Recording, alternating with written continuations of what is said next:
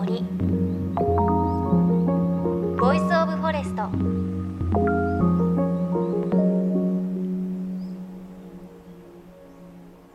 おはようございます。高橋万里恵です。9月に入って涼しい日が増えてきましたね。あ本当に夏終わっちゃったんだなという感じがしますが私夏の最後に四国に旅行に行ってきました。高知県と香川県に行ってきたんですがまあうどんを食べたり温泉に入ったりいろいろあったんですが一番の目標は高知県にある仁淀川という川に行くのが一番の目標だったんですけれど、ね、ご存知の方もいらっしゃるかもしれないんですが結構インスタとかでも有名で透明度がすごく高くて有名な川が仁淀川というところで実際にこうインスタで見てもこんな綺麗こんな青い川なのかなと思って行ってきたんですけれどすっごく綺麗でした。だいぶ仁淀川の上流の方までもう登っていったんですけれど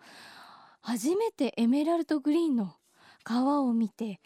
そこにある石もエメラルドグリーンに見えてうわなんか夢かな幻かなという感じがしました。バスクリーンをね流したみたいな川ちょっと表現あれですけれどすっごく綺麗であの仁淀ブルーと言われているそうです。ただすごく行く道が細くて途中まではちゃんと2車線の道路なんですがすっごくね道が細くなって対向車も来るのでこうなかなか運転がね大変なんですけれどそれを越えて見える仁淀ブルーとっても綺麗だったのでもしね高知県行く方いらっしゃったらちょっと車で時間かかりますが仁淀川おすすめです。さあ GFN38 曲を結んでお送りします。命の森 Voice of Forest。この番組は鎮守の森のプロジェクトをはじめ全国に広がる植林活動や自然保護の取り組みにスポットを当てるプログラムです。さあアウトドアがさらに楽しいシーズンになってきますね。秋も深まってきます。そこで今週はアウトドアの達人の方をスタジオにお招きして国内海外のアウトドア遊びイベントなどについていろいろ伺っていきます。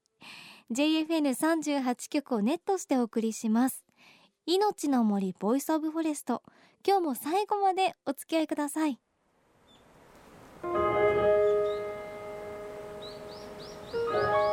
命の森。Voice of Forest。命の森 Voice of Forest。高橋万里恵がお送りしています。え今日はスタジオにこの方をお招きしました。アウトドアライフアドバイザーで UPI アウトドアのアドバイザー三川はじめさんです。寒川さんおはようございます、はい、おはようございます。ご無沙汰しております、えー、どうもどうも本当にね、どれぐらい、どれぐらいぶりですかね？ね、ちょっと一年ちょっとぶりぐらいになりますかね。ねはい、よろしくお願いします。まあはい、よろしくお願いします。改めてお伝えしますが、はい、あの三川さんこの番組で何度もお世話になっております。UPI という北欧のアウトドアアイテム、うん、そしてカルチャーを取り扱うショップ、うん、輸入代理店のアドバイザーでいらっしゃいます。なんかちょっと長くてね、ややこしいですけれども、はい。そうですね。で、特にあの達人といってもアウトドアの達人の中でも、焚き火の達人でいらっしゃって、ねはい、私は師匠だと思っていますが 特にあの三浦半島を拠点に、焚き火カフェやバックカントリーツアー、はい、そして防災キャンプなどを企画して、アウトドアの魅力を伝えていらっしゃいます。でこの番組ではスウェーデンのアウトドアナイフブランド、モーラナイフのアウトドアイベントで、うん、去年ですよね、北海道のオンネトーコでご一緒させていただいて森の中で過ごしましたが、はい、どんなことをするイベントだったか、ね、もう一度教えていただいてもいいですか、はい、えーと、モーラナイフっていうのは、まあ、スウェーデンの国民的なナイフなんですね。でナイフの種類が400種類ぐらいあります。いろんな、まあ、多岐にわたったナイフがあるんですがそれぞれ、えー、そのナイフにですねまあ400はいないんですけども大きく分けて、まあ、6つぐらいのアンバサダーっていう人たちがいらっしゃって、はい。うん例えばそのウッドクラフトっていうカービングっていう世界がね、ナイフでこう彫刻をするっていう世界です。はい、とかあとそのブッシュクラフトっていう、まあ、これ最近ちょっとアウトドアの中で結構流行ってきてるというか人気なんですけれども、まあ、ナイフでちょっとしたこうシェルターを作ったりとか、まあ、火を起こしたりみたいなちょっとこうアクションも含まれるんですが、まあ、そういったアンバサダーの人を、まあ、実際北海道にお招きして何人か。でその人たちからえーまあ、数日間どっぷりとその彼らのテクニックを教えてもらうっていう、それはまあ今毎年 実はやっておりまして今回第2回目としてはい。行いました。で今年は去年より一人アンバサダーの方が増えてはい。あの登山もね含まれたんです。去年はまあどちらかというとクラフトええ。あの椅子で腰を下ろしてものづくりっていうことが中心になってましたけど今年はねメアカン岳っていう温根東湖のすぐ横に1500メートルぐらいの山なんですけども、まあ、大きくこうそそり立ってる山なんですが、まあ、そこに、えーそのアンバサダーの方と一緒に、まあ、登山をしてで逆にその山の中でいろいろえーその方はね、えっと、スウェーデン軍の、ね、特殊部隊にいらっしゃった方なんですよ。はいなので、まあ、どうやればこう身の安全を守れるかとか、そういう登山の間もいろんな教えがあって、まあ、非常に今回もあの楽しいツアーでしたね。なんかもうやっぱりおねとかちょっと恋しくなってきました来年も多分やりますからぜひ。また1年置いたらまたこう印象も違うかもしれないですよね。そうですね、ん。ちょっと一年置いてるからもうすべて忘れてるんじゃないか まあまあ一から、ありますが。はい、学んでいただければ。はい、いやそんなこうモーラナイフアドベンチャーのようなこう、楽しいねアウトドアライフをはい。サンガーさんいろいろ提案されていますが、はい。あのこの秋ですよね、うん。10月にははい。徳島県の剣山で、はいクラフトハイクというはい。ワークショップを開催するということで、現在参加者募集中ということそなですが。うんですね。今回のはまさにタイトルが「クラフトと俳句」っていうクラフトって聞くとね大抵ビールって答える人が 多いんです確がええ。まあ、アウトドアの今その世界の中でやっぱ静かに注目されてるのがそのものづくりなんですね。まあキャンプに行って日がななんかこうねハンモックにでも乗って寝っ転がるっていうのもその楽しみなんですが、実際自然の中で、えー何かものを作る。でこのクラフトが、えっと、一応、えー表しているのがですねファイヤークラフトっていうこれはあの僕が大好きな焚き火のことはい。火を作るっていうええ。ことそれとウッドクラフトなんか箸を作ったりとかっていうその木とナイフを使って何かその食器とかそういうものを作るっていうウッドクラフト。であと最後がブッシュクラフト、うん。えー先ほどの、えーちょっとサバイブにも近いんですが、まあ、災害時にももちろん生きる、まあ、生きる知恵みたいなものですね。ええ。そのクラフト3つを、えー剣山というですねこれ四国の中で2番目に高いっていうか西日本で2番目に確か高い山なんですね。まあ、約2,000メートル近くええ。あるんですがその山頂付近でこのクラフトをやります。なので、まあ、さっきの湖のそばもすごい良かったんですがもうここは一番なんというか 天に近い場所というかですねうん。非常に空気も澄んでいてで実際そのクラフトをやるだけではなくってその山のまあ美しい稜線も、えー楽しもうと。でこれも2,000メートルって言いましたけどええ。実際歩くのは1,800メートルちょっと上から2,000メートルちょっと下までなのであ実際の移動の標高ってそんなにたくさんはない。ああじゃあそこまでは、はリフトがあるんです。ね。なるほど、はい。うんうん。まあ、歩いても上がれるんですけれども、ええまあ、今回はそのリフトも使って、まあ、できたらもう山登り初めてとかうん。そういう方でも森林限界の熊笹しかない高い木がないんですよね。はいはい。で本当にこう天空の道のようなところを本当に気軽にキャンプでもないんですね。実際宿泊施設に2日間泊まりますんで。ああじゃあお子さんでも？大丈夫です。小学生以上であればええ、まあ、親御さんとお子さんとかご家族でも参加できる。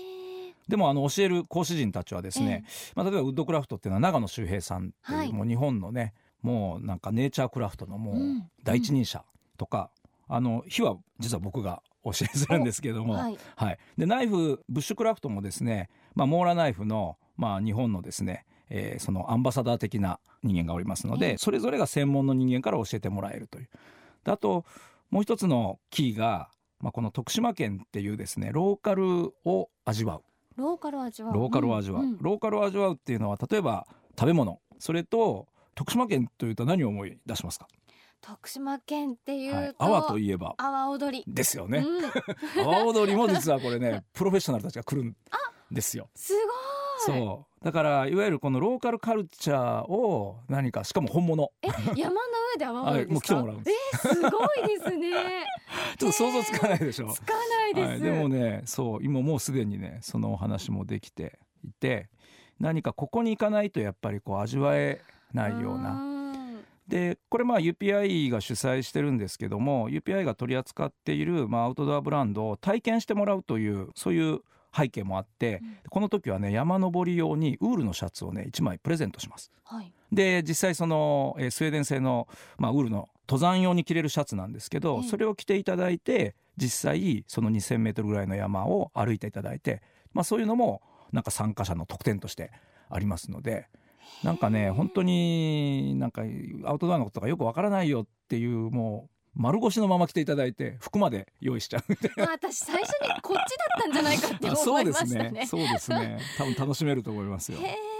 ぜひご興味ある方は、まあ、10月の4から6の4から3日間6はい、えっと定員50名で、はい。えー10月4日から10月6日の2泊3日。はい。個人的にはね、あの三川さんのはい。日の周りに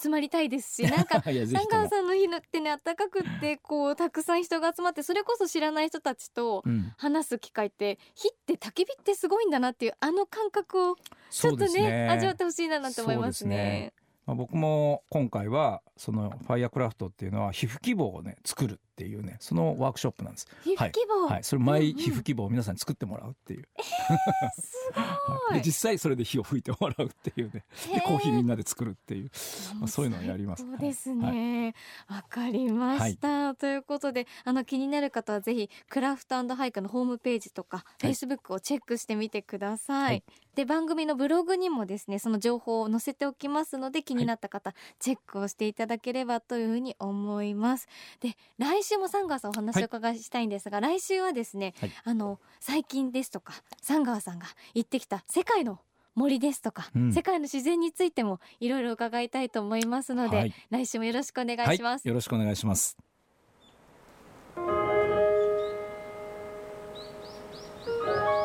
命の森 Voice of Forest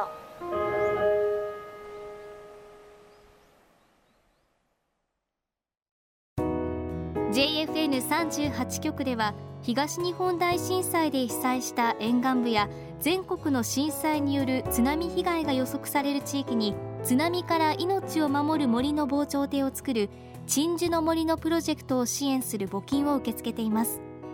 この命を守る森づくりに取り組んでいる AIG 損保は中小企業のリスクにフォーカスした損害保険のラインナップビジネスガードを法人会納税協会会員の皆様に提供しています。AIG 損保ではビジネスガード新規契約1件につき1本のどんぐりの苗木を植樹する命を守る森づくりを通じ被災地の復興全国の防災減災に取り組んでいます。命の森 Voice of Forest 今朝はアウトドアライフアドバイザーで UPI アウトドアのアドバイザー三川はじめさんにお話伺いました。1年半ぶりぐらいにお会いしましたけれどいやパワーアップされている感じがしましたね。であの徳島県剣山で行われるクラフトハイク。いやすごく行ってみたいなと思いました。10月4日から2泊3日ということですが去年オンネトーコで参加をした木工ワークショップなんかがあるアウトドアイベントもすごく楽しかったんですけれど本当に自然しかないところでナイフ一本持って箸を作ったりあとまな板を作ったりともう時間を忘れてそれこそもう電波もなかったので携帯なんかも全く見ずに黙々と木と向き合ったり自然の音しか聞いてない時間って言葉で例えられないんですけれど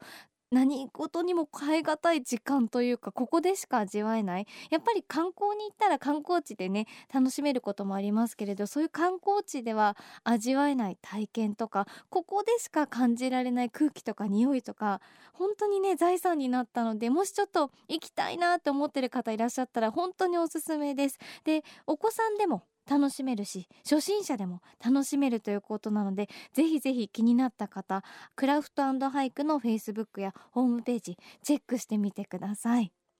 そして来週も三川さんにお話伺っていきます。来週は三川さんご自身が旅をした世界のアウトドアマンが愛してやまない場所北米のノースウッズのお話を伺っていきます。そして番組ではあなたの身近な森についてメッセージをお待ちしています。メッセージは番組ウェブサイトからお寄せください。命の森 Voice of Forest。お相手は高橋真理恵でした。この番組は AIG 損保の協力でお送りしました。命の森。の森。 Voice of Forest